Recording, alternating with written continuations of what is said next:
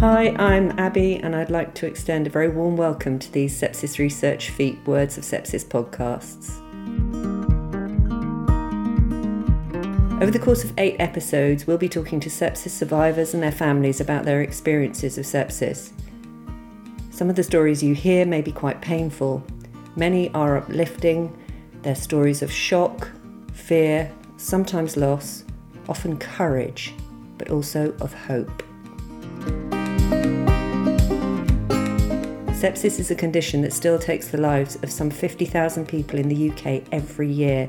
That's about five lives lost every hour. Our hope is that through these podcasts, many more people will become aware of sepsis and that some of the loss and suffering related to sepsis can be prevented as you increase your knowledge and the knowledge of others. So do please listen, share these words of sepsis, and help to raise awareness and save lives. In this episode, you'll be hearing from Gemma and Helen, whose children both developed sepsis seemingly out of the blue, but with terrifying consequences. Gemma's son William was three when he developed sepsis.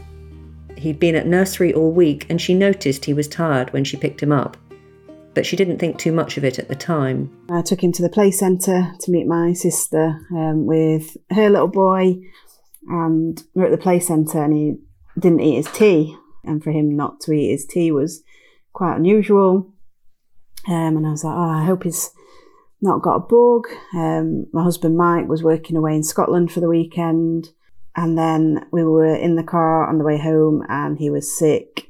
So I thought oh, he's picked a tummy bug up from nursery. Again, not you know not overly concerned. And over the weekend, he developed temperature. You know, just really off in himself quite lethargic. On Saturday, got quite concerned.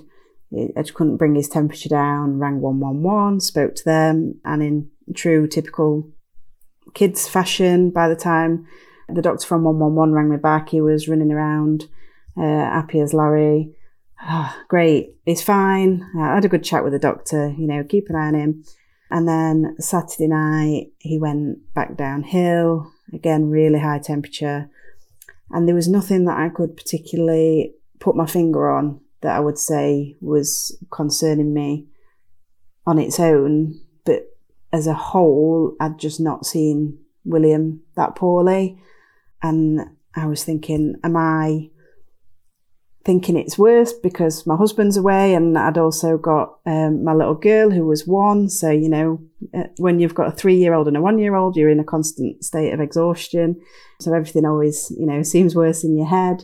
And Sunday night, Mike got home from Scotland and William seemed to have picked up a little bit. So I think, oh, great, you know, it, we're, we're over the worst. Sunday night, he went back downhill again. Again, high temperature he developed a rash through the night, not eating, not drinking, just really not himself from this really, you know, whirlwind of a three year old to just wanting to lay on the sofa, um, not really wanting to eat, got a bit of a cough, a bit snotty, everything that you could put down to a typical nursery bug. But with the rash and his temperature still struggling to keep that under control, took him to the GP on Monday morning. Uh, GP examined him, thought he'd got a virus. You know, keep doing what you're doing, keep up with the Calpol. It should be better in a day or two. I came home from the GP and I said to my husband, I'm just not happy. It's not, I don't know if we've been very fortunate that I've never experienced a child this poorly. And again, I, I couldn't put my finger on one particular thing, but I've just never seen William this poorly. And all day Monday, thought he'd got sore throat, so we were giving him, trying to get ice pops in him again, trying to get some fluid in him. And he was on the sofa and he, he asked to go to bed. And three year olds don't ask to go to bed. Went upstairs and laid on the bed with him. And he had been so unsettled all day. He'd got a high temperature. He'd got a bit of a cough that it just not every. It was exhausted and he just couldn't sleep. And he'd finally gone to to sleep about nine o'clock at night. And Mike saw an article on Facebook and it said that scarlet fever was doing the rounds again. And so I went on the NHS website, had a look at scarlet fever, and I said, that kind of ties in, you know, like the rash, the sore throat, the temperature. And we had the conversation of, he's just gone to sleep, like he's exhausted. You know, maybe it would just be best to let him get some sleep tonight and he'll start to feel better tomorrow. And something just made me say, do you know what? If it is scarlet fever and he needs some kind of antibiotics, then if I take him tonight, that's 12 hours sooner, he's going to start to feel better. And my husband agreed. We rang 111 again and explained, and they said, take him into your local A&E, see the out of hours doctor. Um, still at that point, didn't have any idea that it was seriously poorly. Um, my niece had had scarlet fever a couple of months before and, you know, a few days feeling unwell and she'd bounced back fine. So Georgia was fast asleep in bed, our little girl, and I'd said to Mike, you stop at home, I'll go and get some antibiotics, we'll, we'll be home in an hour or two. As always happens when these things happen, my car was in the garage, so I had to take Mike's car, and we got to A&E and waited for the lady to see him. And I, I remember him sat on my knee in A&E, and I just wanted to cuddle him because, like, you just want to cuddle your babies when they're poorly. Uh, and he just wanted to be left alone, which was just not uncharacteristically like William. And she shouted us through and she started listening to his chest. And she said, um, I'm just going to ring for a paediatrician to see him. And you think, all right, well, you know, this is not a children's hospital per se. So don't panic. You start to get that feeling that something's not quite right. Uh, and then she said, We're going to take him round to resus. And I said, Resus? Yeah, yeah, there's just, uh, there's not a bed free on the ward. Right, okay. Um, and at this point, he was drinking. He got a little sippy cup, and he couldn't. We couldn't fill it fast enough. He was drinking so much water. Again, I didn't know at the time what what that meant. Um, and we went round onto resus, and it was all still quite relaxed, and the nurses were quite chatty. And then a female doctor came over and she was like examining him and she kept pressing this rash, pressing this rash. And uh, she just said, Do you understand what's happening? And I said, No. I said, Has he got meningitis?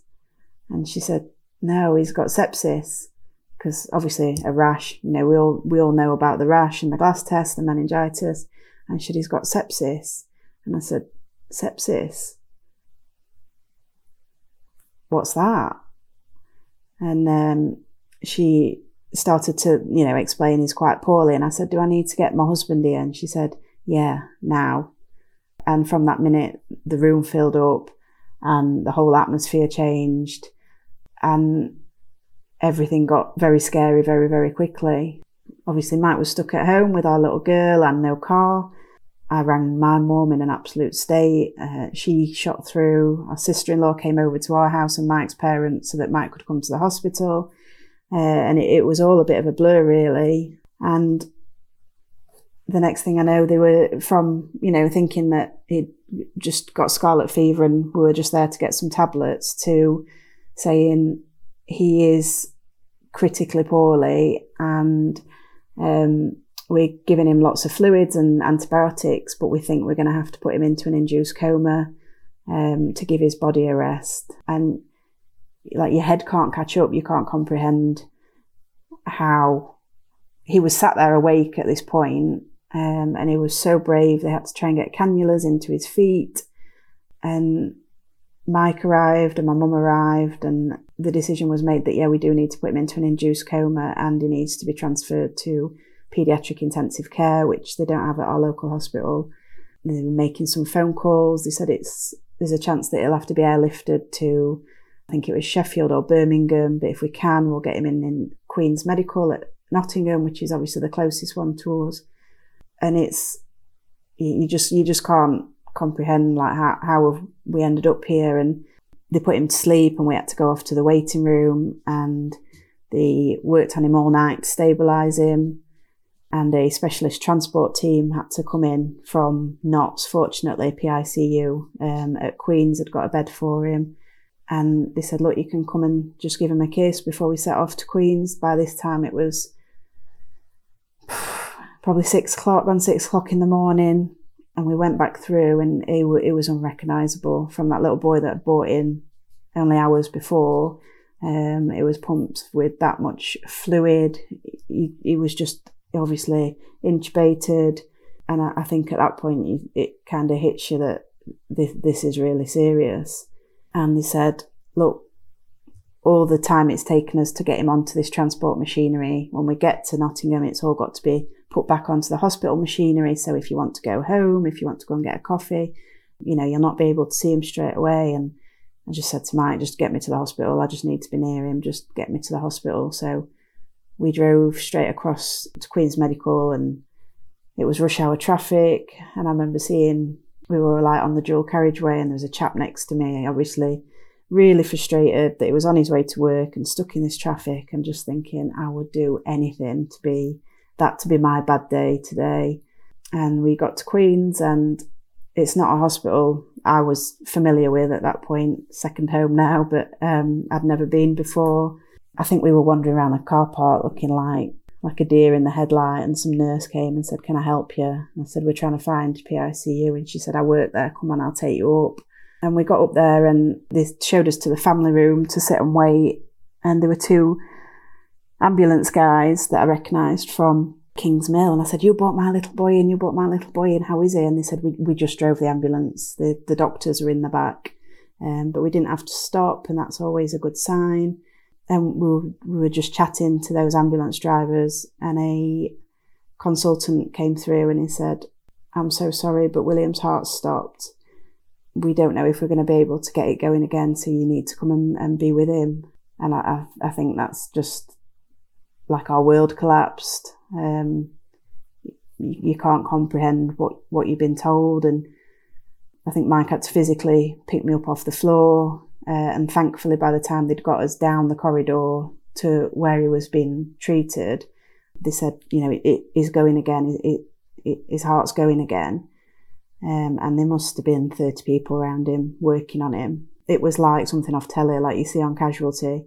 And, and I was just shouting, please don't let him die. Don't let my little boy die. Please don't let him die. And Mike dragged me away and said, You're distracting him. They need to do the job. You're distracting him. So we went off and it was a kind of, they came and explained to us that, you know, at the minute we're working literally minute by minute. He is extremely poorly. They said if his heart stops again, we don't think he's going to be strong enough to pull through. They were talking about getting an ECMO machine, which is a heart and lung bypass, brought in from another hospital. And we thought we were waiting for that all day. That's like the, the biggest form of, of life support, really, so that his body could rest. And, and then we were told that it was coming, and then it wasn't coming, it was coming. And um, we were later told that actually they those machines are so like precious and so few that they have to have a case by case meeting to decide where to release them and, and the team from the I think it might have been Birmingham Hospital where it was meant to be coming from uh, deemed William too poorly to warrant taking that machine across to Nottingham. Um, they said that if they put him on it, it would never come. It would never come off. But thankfully for us, he didn't need that machine. William was in a coma for seven days and it was within the first couple of days that Gemma and her husband were told about the damage sepsis had done to their son. His hands, his feet, his nose, his ears were all starting to, to go purple and black. It was the plastic surgeons came and sat us down in the little room where you get bad news and said he is going to suffer some degree of, of limb loss. And I said, Is he going to live? And they said, I can't promise you that. We're doing everything we can. And I said, Well, come and talk to me about what he's going to lose when we know he's going to live, because that's all I, I care about right now. So it was day seven when they extubated him, and that was quite difficult because other children had come in on PICU and been intubated and extubated probably within a period of 24 hours. And, you know, within an hour, we sat up eating ice cream and chatting to the mum and dad. And I was so excited to hear his voice again and to see his smile and felt like we'd waited forever. And obviously, once they started to bring him round, uh, that that didn't happen. He was he was very sleepy. He'd, he'd been extubated uh, intubated for a long time, and it was days and days before he even spoke. And they decided to do a brain scan, which revealed that he'd got some brain injury, and then they weren't sure if he was going to speak again. And I think there was a we were waiting for this almighty high, and it it was just a, a, further week of like bad news. He'd got a blood clot, his lung kept collapsing. He had to keep having chest drains in, but he, he pulled through and against all odds, really. I think there was a, you know, I remember the doctor saying, we're doing literally everything we can. Uh, we're even giving him vitamins because it won't hurt. Um, you know, anything that, that might just give him that edge to help him to fight. And, uh, and he did. He, he fought so hard, bless him. And thankfully he pulled through.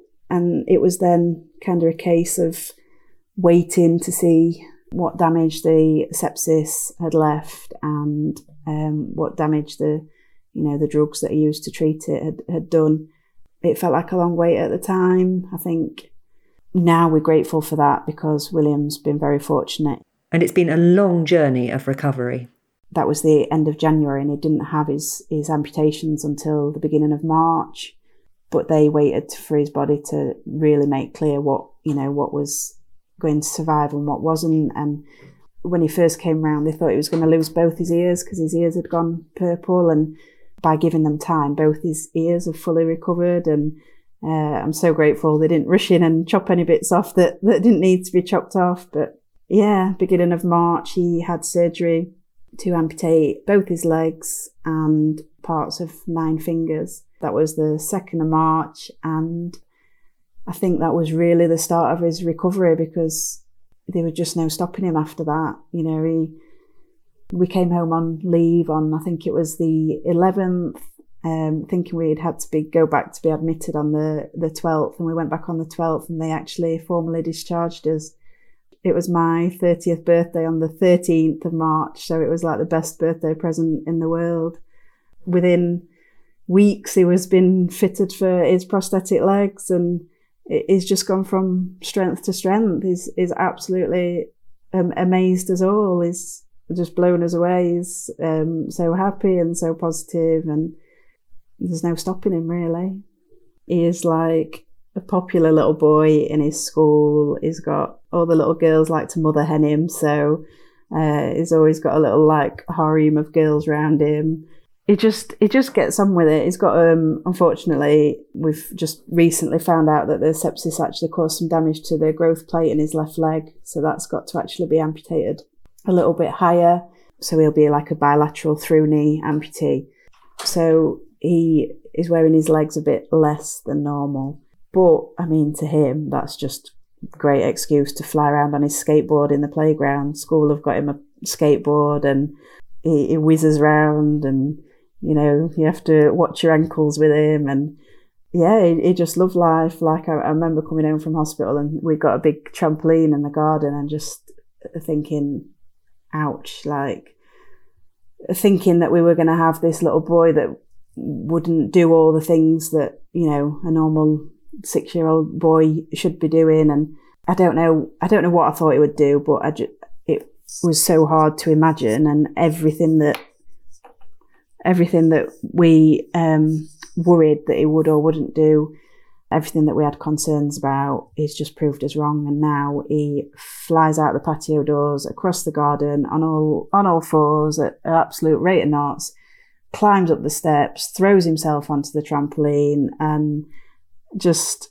bounces around like an absolute nutter. There's um, there's not much that you know that he can't do, and he's He's, he's fiercely independent. He, he does so much for himself. There's always a way. Don't ever tell him, you know, you can't do that, um, because there is always a way. And if there's a way, William will find it. Helen's son Toby was 10 when he contracted sepsis. Helen says at first it seemed to be a typical bout of flu. He went to school, normal uh, little boy going off to school.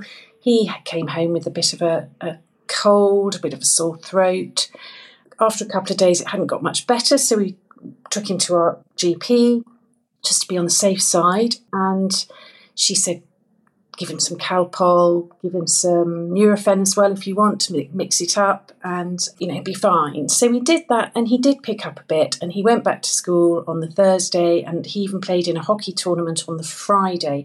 But on the, the hockey tournament, it was quite cold, it was a bit miserable. He wasn't his usual self. He didn't take part as much as he would normally. He sat sat out quite a bit, and uh, he was just out of sorts. but nothing more than you think a bit of a nasty cold. He came home, was very lethargic, fell asleep on the sofa, which is totally unlike him because he's a very active little boy. And um, I was going out that evening with for a friend's birthday, and my husband said, "Oh, go. He's absolutely fine. I'll just put him to bed early, and you know, give him a hot water bottle and what have you."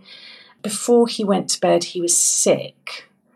So my husband called me. He said, Toby wants you to come home. And that in itself was a bit unusual because he wasn't a particularly needy little boy for me. And I thought that is really odd. So I straight home. And he yeah, he was poorly. He was in bed by that time. He'd been sick again. Then he had really bad diarrhea. He was quite hot. He had a temperature. But nothing that made me think this is really bad. He was just poorly. That night he slept in our bed because I thought, um, A, I don't want to be up all night. It, you know, he needed to be close so I could check that he was, could get to the bathroom. But during the night, his diarrhea got really bad and he was really, really thirsty. And he became quite delirious. I think, I don't know if that's the right word or not, but he was saying just very odd things. Like, uh, I'm on an obstacle course. Get, I didn't win. Get me off, and all this. And I thought, and I was like, Toby, you're, you know, you're dreaming. He was just. I'd never seen him like this. He wasn't sick again, but again, the diarrhea was really bad and he, his temperature was high. So I put cool flannels on him. And then it didn't get any better with Calpol and ibuprofen. So I watched him. I just thought he just seems a little bit listless. And the temperature was worrying me. Now, this was a Saturday, so our GP is shut. And there's something I just thought, I think I'm going to call 111 just to get some advice on how to bring the temperature down or whatever we needed to do. I called 111 and I have to say they were utterly fantastic. They talked me through it, and within 10 minutes, a doctor called me back and he talked me through everything and he said, I think we should call an you should call an ambulance. Just to get the hospital to check him out because the GP's shut. So I called the ambulance, and this was probably by this was about ten o'clock. One thing in hindsight, the ambulance took two hours to come. I wish I'd just put him in the car and taken him to hospital, but I didn't.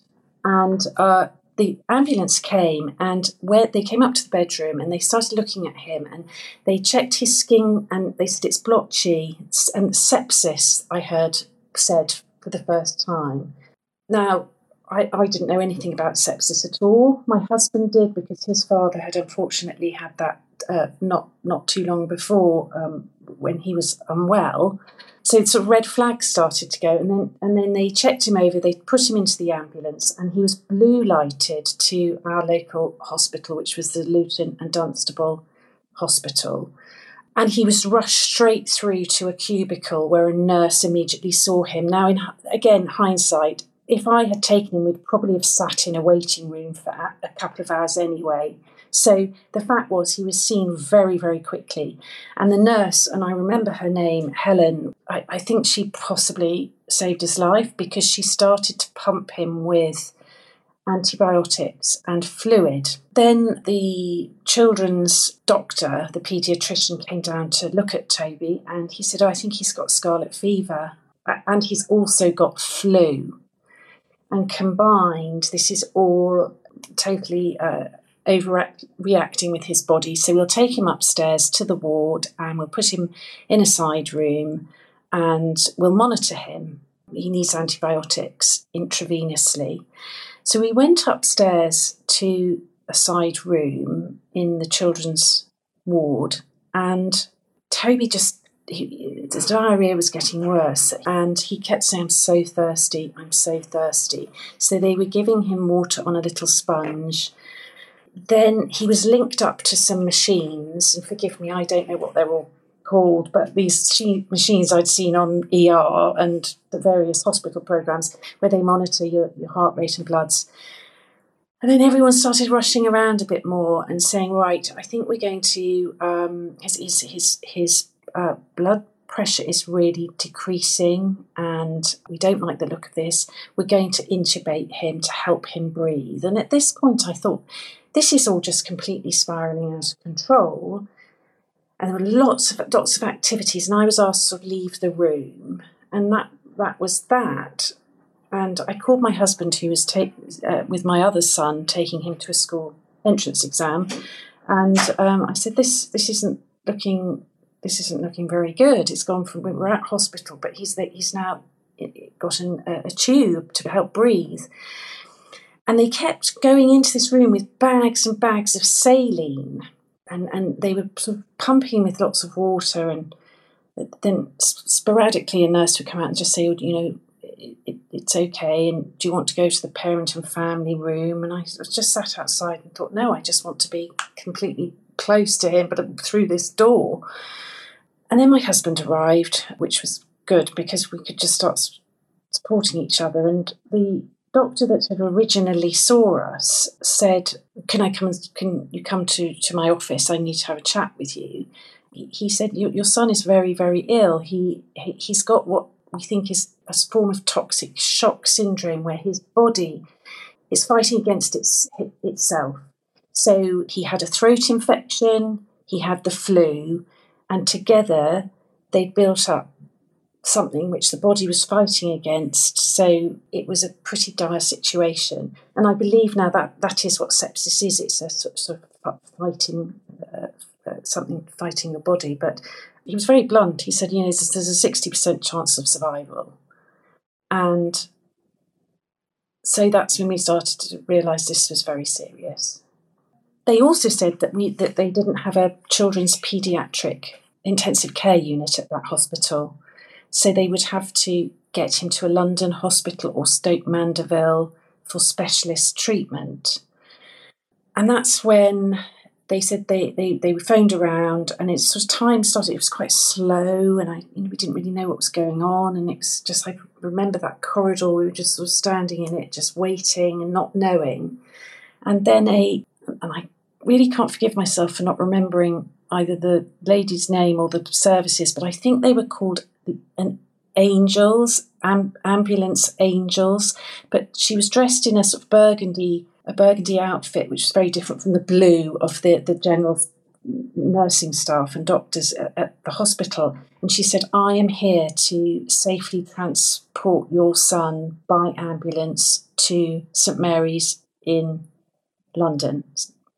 And I will ensure that he gets there safely. He was on life support machines by this time, and she had to transport all those to, onto another one in an ambulance, and it took that it took about two hours to stabilise him and to make sure that he was uh, able to go in the ambulance. And I just keep coming back to this. I couldn't believe that this had all this happened in 12 hours from him being a little bit poorly, N- nothing unusual with a 10 year old having an upset tummy and a bit of a temperature and a cold to this. I kept saying, How have we got to this point? So I went with him in the ambulance, and she's the, the, the angel doctor sat there the whole time and monitored him and did everything. She was utterly amazing and reassuring in a in a way that you know we will get him to hospital. So we got to St Mary's and the, the motorway. It was pouring with rain. It was just a dismal February evening. My little boy lying there on life support machines. And we, we got to St Mary's and he was taken up to the children's ward. And I say ward, it was it was a centre. He had a big room to himself, and they just the amazing staff there just took over and I've never seen anything like it. We were allowed to stay with him the whole time, but the nursing staff were just wonderful and did take me away to go and have a, a rest in another room, but my husband never left Toby's side. But the doctor there uh, did say your son is very, very ill, and it's you know, touch and go tonight. Helen says it was hard not to think about the worst case scenario at this point. So it was an absolutely horrific experience. And of course, you know, we had to call our family in to help look after our other son and everyone. It was just that it's not just about the, the situation, it's about letting people know, sorting out home life and what's going on, and and thinking tomorrow I might not have my son here, and all those thoughts go through your head. Or you know, it's always that you think the worst, and what, what was life going to be like, and how could it be, and what did I do wrong? You know, how how have we got to this point? So then there's a sort of acceptance well we are at this point we're in the best place and the support there was just amazing from sort of liaison ladies that were not medically trained but just were able to help with all sorts of issues about finding us somewhere to stay making sure we had something to eat all that sort of thing totally amazing and then the the staff just took over toby completely and there were two people monitoring him 24 hours a day and they spoke about sepsis and they said that you don't want to be chasing it. You've got to get ahead of sepsis because if you're chasing it, you might lose. And it was all about we have to get ahead. And they took bloods, and this computer just would print off these readings every couple of hours, and they'd look at them. Then they'd look at it, you know, and it, they'd rush around a bit. And it for I'd say another 24 hours, it was like that totally just not knowing and monitoring, but a sense of relief that he couldn't have been in a better place. And then after that sort of 24, 48 hours, I can't really remember, but it, it lifted a bit the, in the room. This sort of, I, they got ahead of it. The antibiotics started to work, and they put. The, he had a feeding tube, and he started to take on the, the, the liquid food. And from then, I think we just slightly breathed a sigh of relief because it was getting better. But we were told we don't know how, if this has done any long term damage to his liver, kidneys, brain. We don't know with this situation. So it was still a horrible place to be. But after a couple of days, it did pick up. He turned the corner and I would say the rest is history, but it, there was a long process after that to, to, to to make sure that he was fully recovered. But he he recovered in terms of sepsis really well, really quickly. Toby is now a fit, healthy, and very active 15 year old. Helen's pleased the experience hasn't left any long term issues for him. He remembers at very little, even about the night he stayed in my bed and that, that bit it, the memories are just not there, which is good. But I'd say it has had an impact on him, and it's certainly had an impact on us because if he ever ever had a sore throat again, we're sort of, and he was a bit cautious about certain things, although they've got that's gone. But that will always be with us if either of our children have got a sore throat or they have an upset tongue. It's you're just more conscious of could it lead to anything worse but you just have to, I think everyone, I just urge everyone to be more aware of what can happen in 12 hours. And just be like you have to chase sepsis, be ahead of the game yourself a bit with it. So just don't let it get to that point. Sepsis came out of nowhere for Gemma and Helen and their children. Both of them are clear about conveying the importance of trusting your instincts as a parent. We really hope that listening to this Words of Sepsis podcast has helped increase your awareness of sepsis. Do check out all eight episodes in the series and share them as widely as you can, using them to start conversations with friends and family about sepsis. It could save a life, possibly even your own. If you've been affected by anything you've heard, or you'd like more information about the groundbreaking research into sepsis that the charity funds, please do visit our website www.sepsisresearch.org.uk, where you can also make a donation. You'll be helping us to save lives today and fund research for tomorrow.